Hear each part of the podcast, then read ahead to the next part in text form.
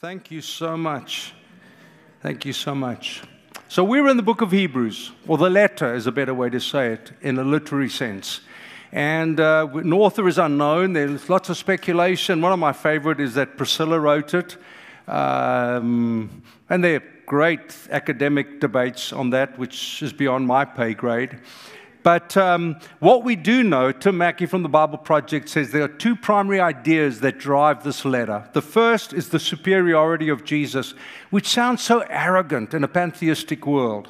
In a world of many faiths, many spiritualities, many ideas, philosophies, the notion that Jesus is superior seems to sound so dreadfully arrogant. The second big idea, Sister Mackie, is that it's to challenge the reader, who were predominantly Jewish Jesus lovers who were scattered through the persecution. Think for a moment of Kabul. Think for a moment of what happens when, remember, Jerusalem fell in 73 AD, just after the death. There was the scattering of Jews, but preceding that was the persecution of the Jesus lovers. And they were scattered all over the world. And this author had this deep affection. That's why I think it has a strong maternal feel to it. It's this mother pleading with her children who are persecuted, who are scattered, who are vulnerable, lonely, isolated, connected. The family I was speaking about the nation that's crumbling right now, or at least limping right now, just answered prayer. They were in hiding in one part of the city, and they were taken to another part of the city in the middle of the night, and the prayer was, God, let there be no roadblocks. Now, anyone who knows anything of what's happening in that region knows that is an impossibility. And there were no roadblocks that night. God works in mysterious ways. And so the author plays with these two ideas under a literally cyclic approach, meaning he or she will say something and then repeat it and then repeat, like you say to your kids. And it's not, you disgusting children, why do I have to speak twice? It's because there's a journey of growth and maturity, and sometimes we have to be reminded of some things. And so the cyclic rhythm is to remind us of the things that matter. Chapter 2, Hebrews chapter 2, verse 1, give careful consideration to your ways. Think about these things long and hard. The second thing I want to say, just by way of introduction, is the tragedy of the familiar. The tragedy of the familiar. Meryl and I have been married 40 years. We were laughing with T about that last night. Met her when she was 15, married her when she was 18. Let's get this done with, let's move on with life. And 40 years later, we still love each other. But the temptation is familiarity. The temptation is to play on the known, the things that irritate you about me, the things that I know about you, the lack of wonder and mystery and curiosity and who are you and can I find out, can I go below the surface into the deeper essence of your being. What drives you? What motivates you? What celebrates you?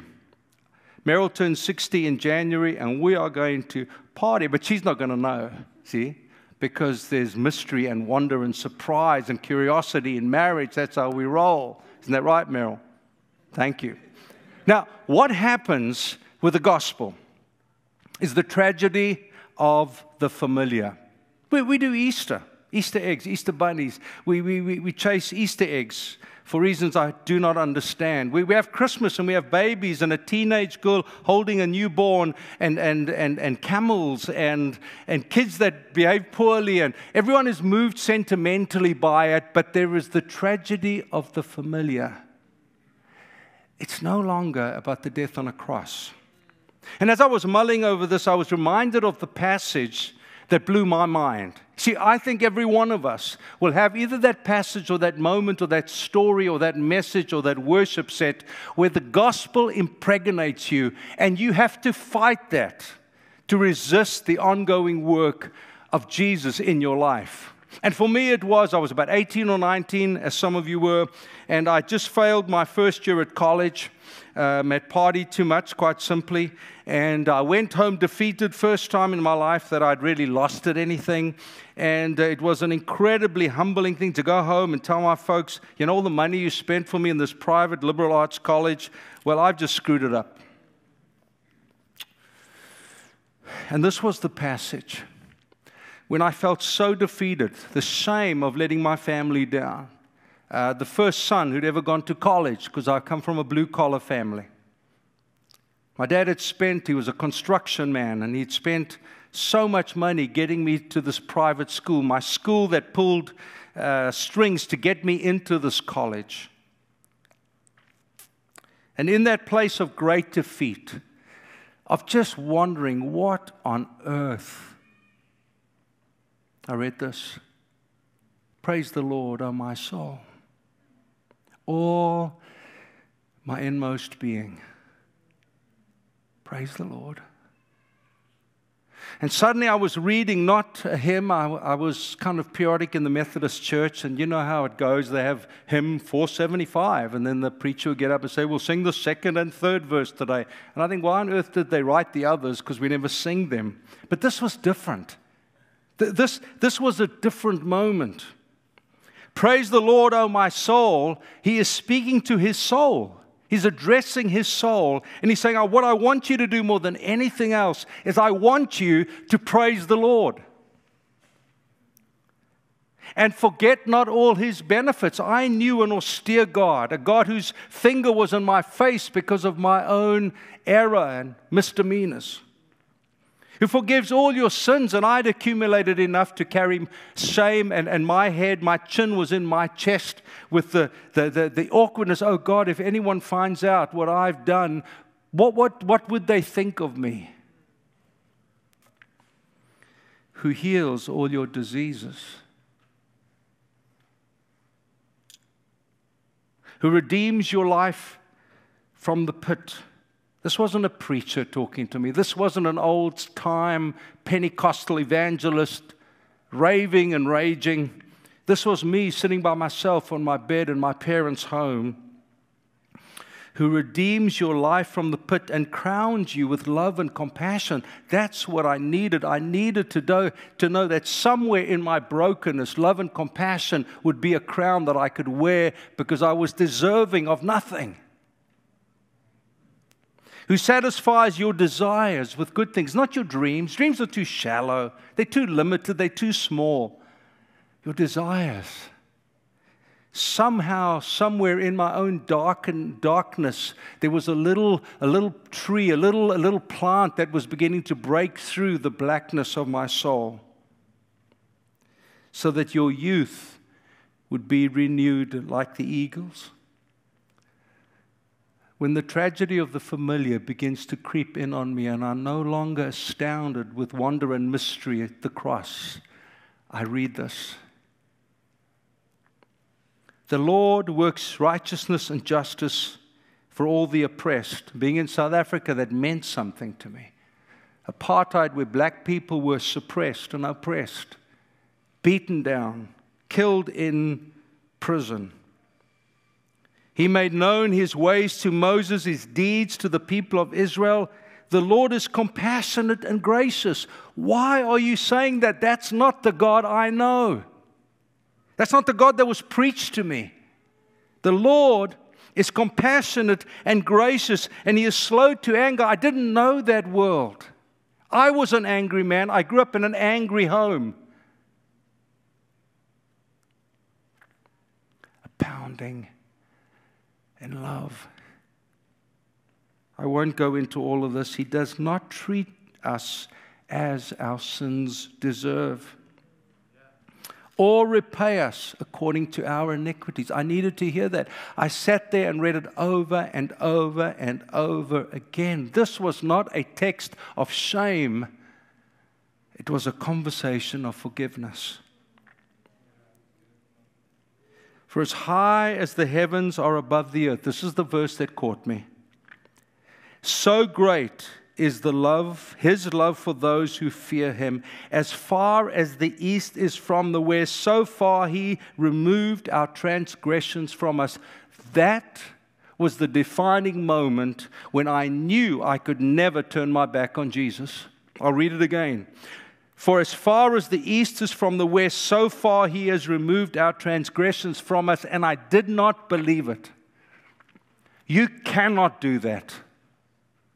I know you can splash my life with a touch of mercy, but how dare the songwriter says that God will separate me from my sins, I was a geography teacher, as far as the east is from the west. But as I read that and fought my way through the power of the gospel and landed with this incredible image of God holding me in the nail-scarred hands on the one hand, and on the other hand it was the sins which I had committed, the iniquities, transgressions, to use big Bible words, on the other, and he said, I will never bring them back together again. And every time something pops up that I did when I was 14 or 18 or whatever, I said, no, no, no, no. As far as the east is from the west, he has separated me from my sin. He will remember, Isaiah the prophet says, my sins no more.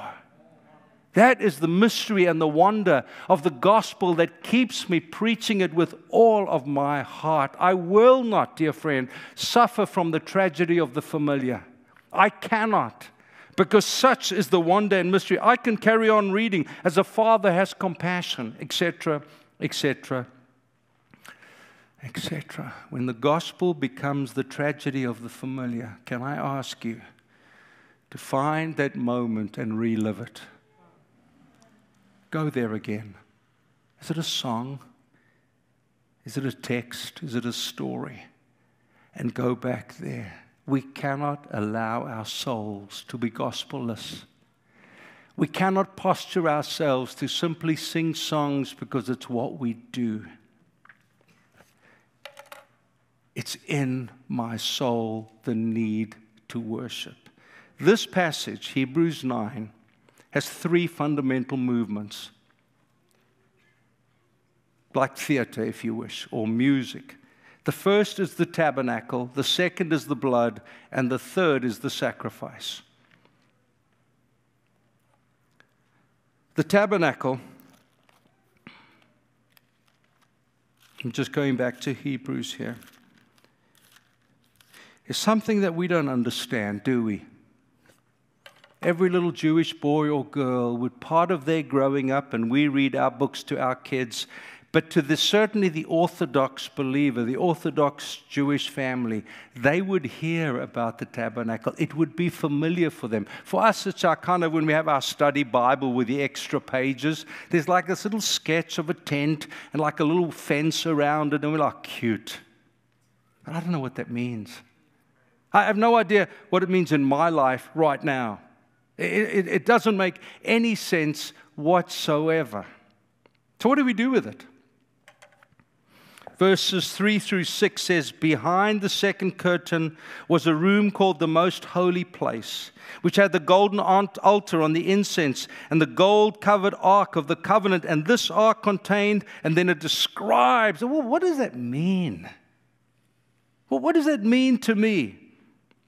Verse 7. But only the high priest entered the inner room, and that only once a year, and never without blood, which he offered for himself and the sins of the people had committed in ignorance. The Holy Spirit was showing by that way, or by this, that the way into the most holy place. Sorry, I read that really badly. What can we take from it? Time doesn't allow me to go into all the symbolism, but I think there's a message in there for us, and I think it's this.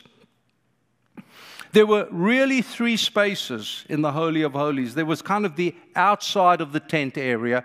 Then there was kind of the tent to the Holy of Holies. And then there's the Holy of Holies, this inner tent where only the high priest went once a year, and they would tie a little string to his leg in case God zapped him and they could pull him out because no one else dared go there.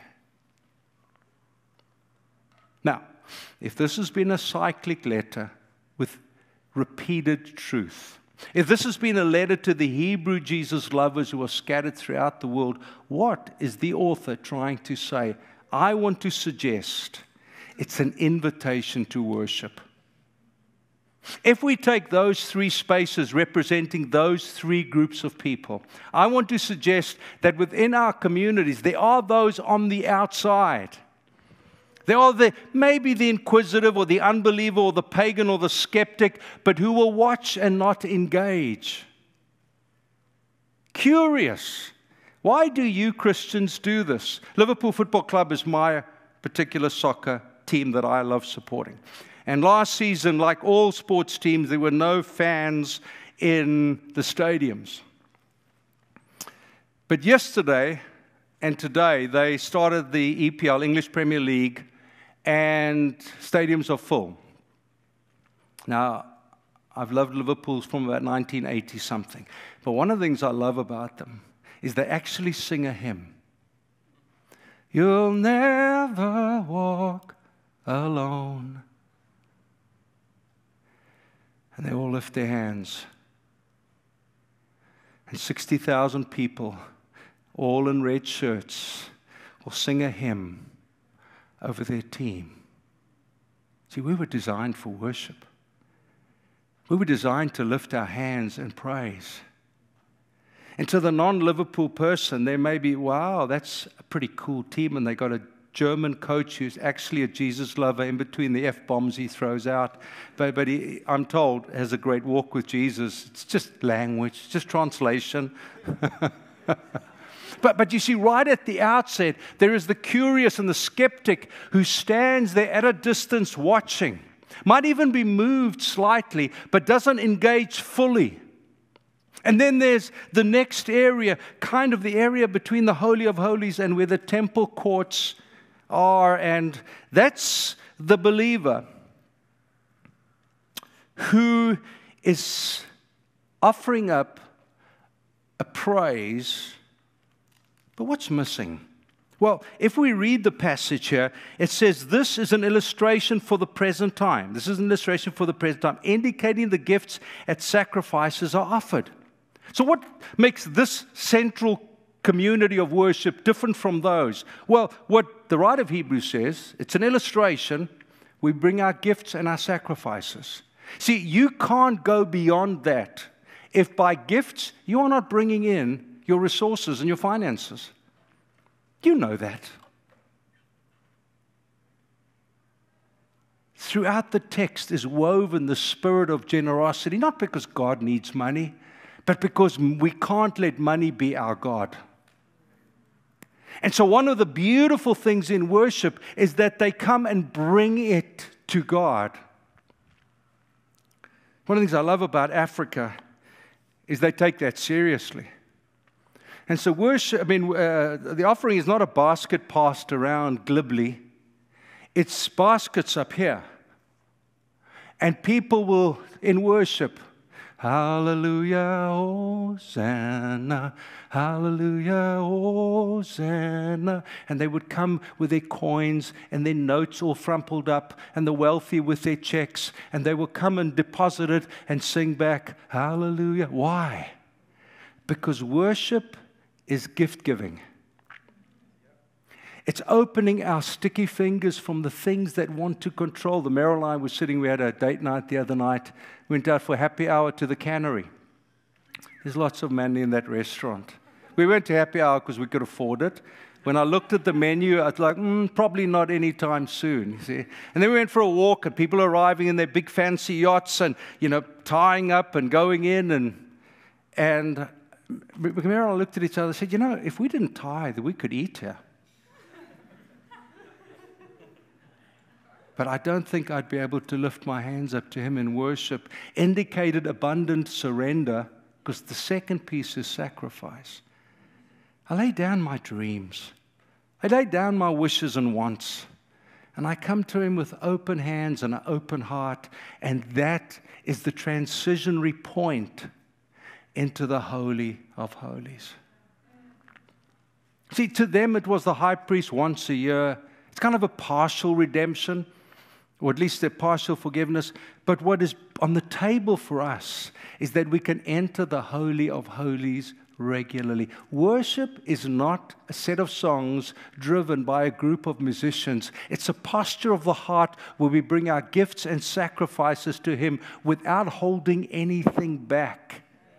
And saying, you are worth it all. You are worth it all. When the gospel goes, he's not worth it. When the gospel goes, oh, I need my tithe because I've got to pay a bill. When the gospel goes, a sense of sacrifice is given away. No, you know, that's too hard. Or as the Aussies would say, it's all too hard, mate. You know, it's all too hard. I can't sacrifice that because the gospel's gone. But when I'm in awe of your forgiveness and I stand there mystified that you will separate me from my sin as far as the east is from the west, that is a small sacrifice. For 8 years, I hated L.A., leading a church in the San Gabriel Valley. 8 years, I pleaded with God, I don't fit in, I do not belong, nothing about me is an American Christian. And every Sunday, I'd have to get before Him and sacrifice my dreams and my wills and my wants and minister and love on and care for a community I had nothing in common with. Gifts and sacrifices. When the gospel goes, we can do neither.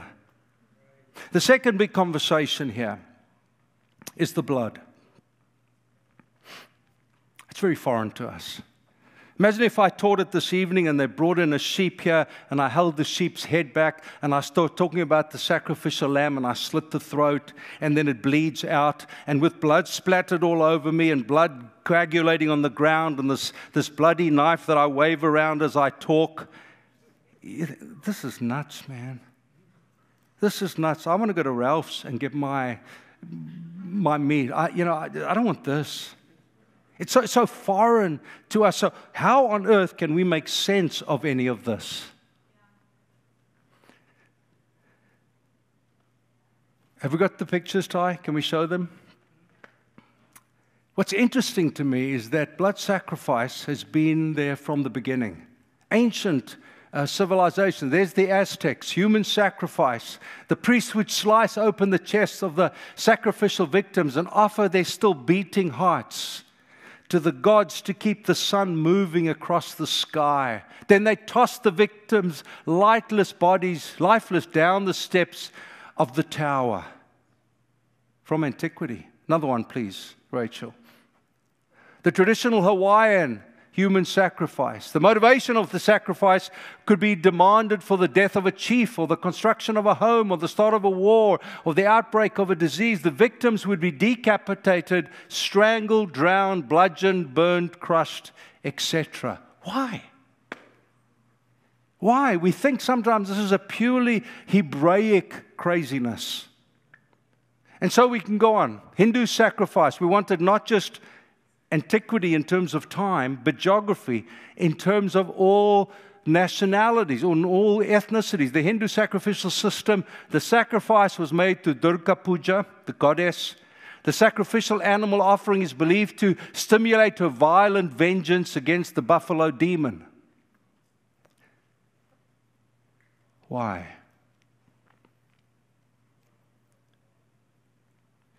In Genesis chapter 3, Adam and Eve rebel against God. It's the first time in recorded text that blood is spilt. It says they were naked, they were fearful, and they were ashamed. And God killed an animal and made leather clothes for them, or wrap for them. That's the first time at the very dawn of the ages where there is a sacrificial lamb. Something had to be killed to cover our nakedness and to cover our sin. The next chapter, Abel and Cain. God warns Cain. He says, Cain, I want you to hear the sin is crouching at your door. It desires to have you, but you must rule over it. He kills his brother, Cain does, and God says, your brother's blood cries out to me. Something is happening that's so very strange for a postmodern mind. It's a legal transaction. I remember as a kid, and please don't read more into it than the analogy. I remember as a kid watching cowboy movies. You remember with me? And then the cowboy would become a native or an Indian or whatever is the right way to say it, buddy. And they take their knives and they cut their wrists and they let their blood mingle. Why? Is that something that we in our postmodern world just don't understand? Genesis 22, God asks Abraham to give his son on Mount Moriah as a sacrifice. That's super weird in our highly individualistic world. Can you imagine? My son is here. Can you imagine if he's 7 years old and God says to me, I want you to take Tian to the tower on the top there, take his heart out. To the ancient culture, that was not weird. Because the ancient culture, sometimes the idea of what's best for us is more important than what's best for me. Community was more important than individuality. We've lost that. Abraham doesn't pause for a moment. He doesn't negotiate with God and say, you crazy, you nuts. But God takes him to the very end. And then last text, and there are many. There's Exodus 12, when they paint blood on the doorways, and so on. But I just want to, for the sake of time, take you to one more text. You okay? Yeah. Melanie, are you awake? She told me she was tired and hungry, so I said, well, if I look at you and you're sleeping, I failed. Then I'm done. I'll say amen. So you still with me? Okay. Revelation 12 says something very interesting. It speaks about the enemy, Satan, the accuser of the brethren, etc., etc. It says, then a loud voice said in heaven, now salvation and strength and the kingdom of our God and the power of his Christ has come, because the accuser of the brethren, who is he? He's the great dragon, the ancient serpent, the devil, the Satan, the accuser, who accused them before our God day and night, has been cast down. And they overcame him. Where are you struggling? Where is there no overcoming? John tells us. And they overcame him three ways. Number one, they overcame him by the blood of the Lamb. Where I appropriate the action of the blood of the Lamb sacrifice. The second is, by the word of their testimony. I will not stop telling my story. I'm never embarrassed about telling a story some of you have heard for 10 times over the 4 years, because that's my victory. I'm not referring only to Abraham having to kill his son, but I can tell you my story when I fought with God. Your story has power. Your story builds faith. Your story gives courage. And they did not love their lives to the death. Doesn't matter what you do, Satan. I'm going to be obedient even if it costs me everything. You see, so the author of Hebrews says you must understand the tabernacle, and there is a call deep to deep. Oh, beautiful, beautiful Genesis.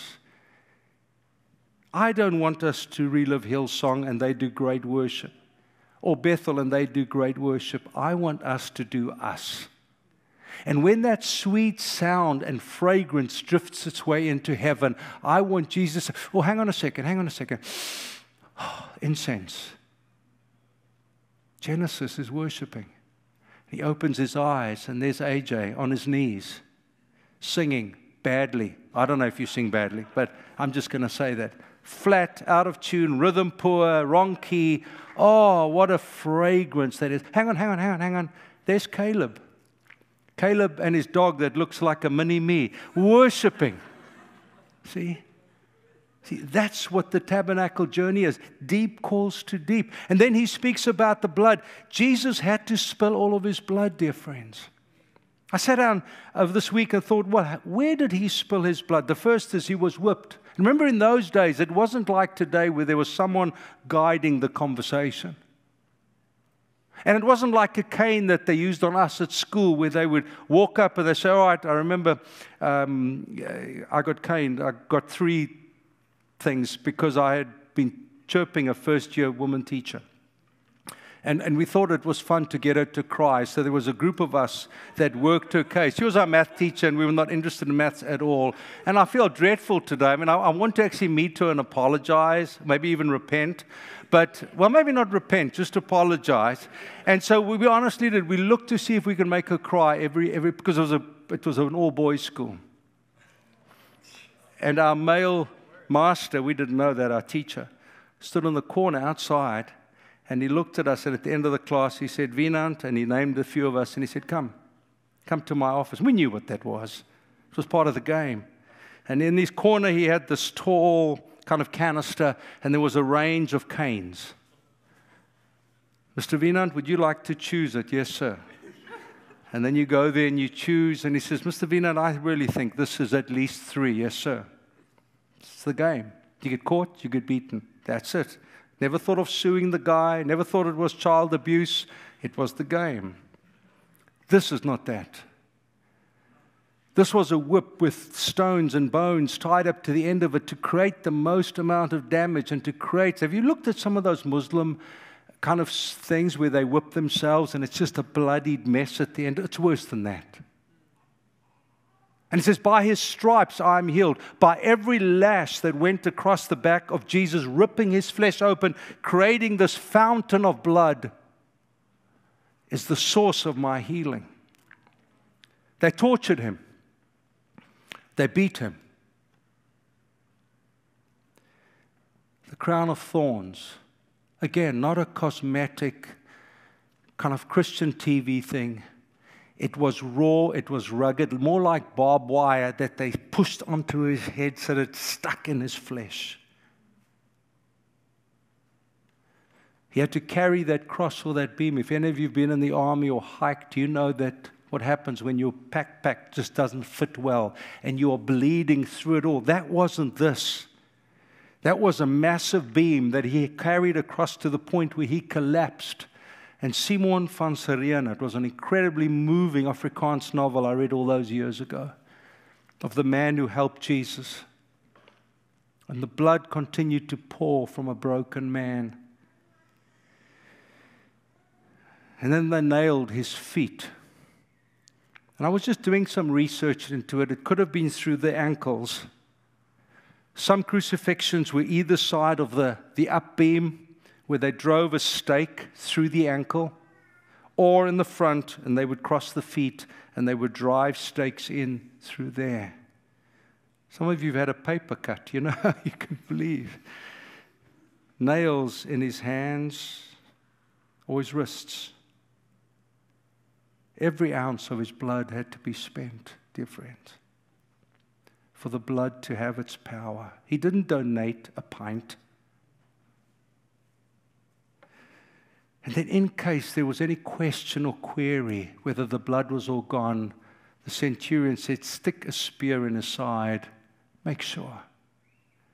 And when blood mingled with water, it meant there was no blood left. And he said, it is finished. Leviticus tells us, for the life of a creature is in the blood, and I have given it to you to make atonement for yourselves on the altar. It is the blood that makes atonement for one's life. Paul, Peter, John, Luke, I wish I could carry on and just talk to you about all of these authors who wrote about the blood and what the blood did and what the blood does today. The tabernacle, the blood, and I land thirdly with the presence. If we go back to the text for a moment, and then we read verse 22 and then a little bit at the end, a chunk at the end. In fact, the law requires that nearly everything be cleansed with blood, and without the shedding of blood, there is no forgiveness. The Aztecs knew that. The Hindus know that. The Muslims know that. Verse 24, for Christ did not enter a sanctuary made with human hands. That was only a copy of the true one who entered heaven itself, now to appear for us in God's presence. Now to appear for us in God's presence. Nor did he enter heaven to offer himself again and again the way the high priest enters the Most High every year with the blood that is not his own. Otherwise, Jesus would have had to suffer many times since the creation of the world, but he appeared once for all. What a beautiful phrase. He appeared once for all, the culmination of the ages, to do away with the sin by the sacrifice of himself. I'm sorry, I'm tempted to create humor, but it's too sober a moment. Just as people are destined to die once and after that to face judgment, so Christ is sacrificed once to take away the sins of many, and he will appear a second time, not to bear sin, but to bring salvation to those who are waiting for him. Last Sunday, Meryl, I think it was the best Meryl's ever taught, but she spoke about Jesus ever lives to make intercession for us. Can I remind you, do not forget his benefits is what changed me. Who forgives me of all of my sins. I could not believe someone would want to do that. Who separates me from my sins as far as the east is from the west. And if that was not enough, he goes back to his Father's side. He postures himself as the great intercessor, the one who stands in between, as if eternity could be a place of eternal rest for him. He postures himself in ongoing representation, and he prays for me. Underneath me is the everlasting arms. Why have I not fell away? 45 years or whatever the exact number is. Because underneath are the everlasting arms. And he lives to intercede. Father God knows me because of Jesus. He ever intercedes for me. You know, I hear people say things like, well, they don't believe anymore, or they've walked away from their faith. It's a very, very strange language. I'm not asking you to believe what I believe, but I want to tell you I didn't save me. Jesus did. I did not forgive my sins. Jesus did. I did not separate me from my sins as far as the east is from the west. Jesus did. I insufficiently pray to the Father for me, but Jesus does all the times. Underneath are the everlasting arms. It is not my white-knuckled ability to walk in marginal obedience that keeps me saved. It is Jesus. Are you saying, Chris, that you cannot lose your salvation? I don't know about you, but I know that's true for me. 100%. I am not capable of saving myself and keeping myself saved. I'm not. I'm too sinful. I'm too sinful. And how many sins is too much that I'm... Imagine if my T, who I am incredibly proud of, and there are things that he's done that's made us incredibly proud, and then the things he's done that's made us very unproud. But you know, I've never gone to him and said, buddy, when you're performing well, you're a Venant. But the moment you stop performing well, sorry, you're not a Venant anymore. You're a shame to the family. No, he's just a really bad Venant at that moment in time. He's still a Venant. He's still got my blood in him. He's still my boy. Do you think my Heavenly Father, who is slow to anger and abounding love, is full of compassion and mercy, is going to say, no, you've doubted. Sorry, buddy. You've gone through a deconstruction period. Sorry, the blood doesn't apply to you anymore. I don't know, but that's not talking about my God in Psalm 103, as if God can just flippantly de-son or de-daughter us. I don't get that. I just don't get that. The prodigal son did about everything wrong. He forced his dad's hand, forced his dad to give him his inheritance too early, screwed up, spent the money, wasted the money with wine, woman, and song. We all know the story. And at the end of the day, it was the hearkening of the Father's love that drew him back. And the picture in my ever prodigal mind is my cousin's farm. And on the farm patio is a rocking chair. Sometimes my uncle would sit on that at the end of the day and look at the maize fields, these endless acres of maize, corn. And there was a single road that I used to run every day down to the main road. When I think of the story, that's what comes to mind. that the prodigal son gets out of the bus where the farm road begins. And in stumbling weakness and overwhelming shame and the power of discouragement and awkwardness and brokenness, he starts the slow preamble back to the farmhouse.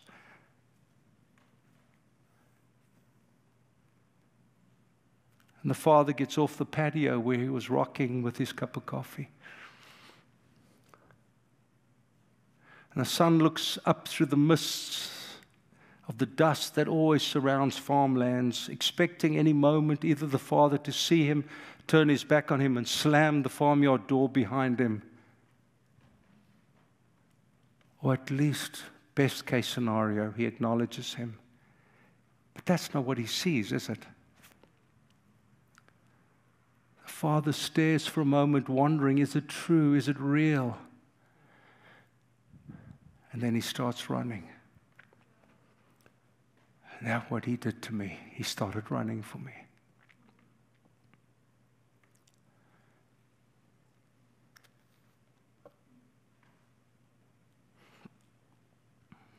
That's why I can't, for me, say, oh, well, I'll have a bad hair day and he'll wipe his hands with me and say, oops, you've lost your salvation. Bad luck, buddy. Now he's running from the patio. For me, the prodigal son. One day there will be judgment. One day he will separate those who are eagerly waiting for him. And there will be judgment. And living in this ethereal world of spirituality where everyone will get saved, ladies and gentlemen, that's just not true. Everyone will not get saved. Everyone will not have an eternal partnership and dwelling with Jesus. Everyone has not been covered by the blood of the Lamb. It says, for those who were waiting for him. For those, that virgin who kept her lamp full so that when her master comes, she can light the fire.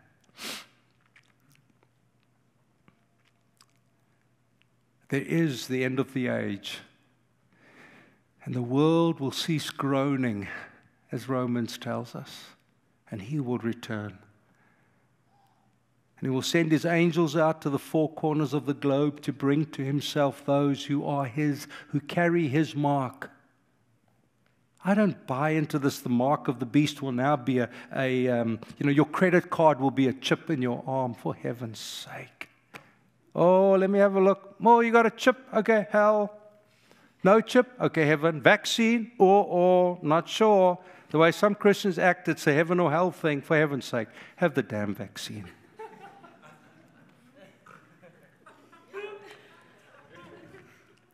Way more important things to deal with. Eternal things, things that matter.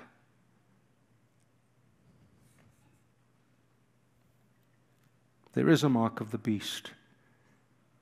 It's not a credit card. It's those who worship him on their forehead. They think about him and obey him. On their hands, they do the things he obligates them to do. In the same way that the mark of Jesus are those who are preoccupied with what he says and absorbed by what he asks us to do. That's it. What a great day of rejoicing that will be. Would you bow your heads with me, please?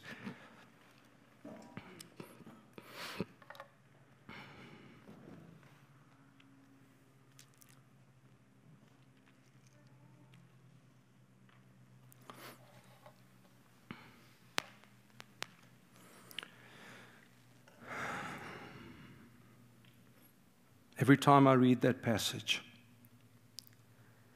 Psalm 103, I'm struck in wonder and in awe. Why would you do it for me? The gospel does not tire in its beauty and its wonder and its mystery, because I'm forever reminded I am a broken man that is in need of salvation. Not once, he did it once for all, but I am being saved. Come on home, prodigal. Come on home. Look up from the awkwardness and the shamefulness of your sin and iniquity and see the Father drop his coffee and leave the patio and come running for you. The gospel is good news. Just let the musicians sing over us. We've got a little bit of time. And let the truth of this evening's message just find its way into your heart afresh.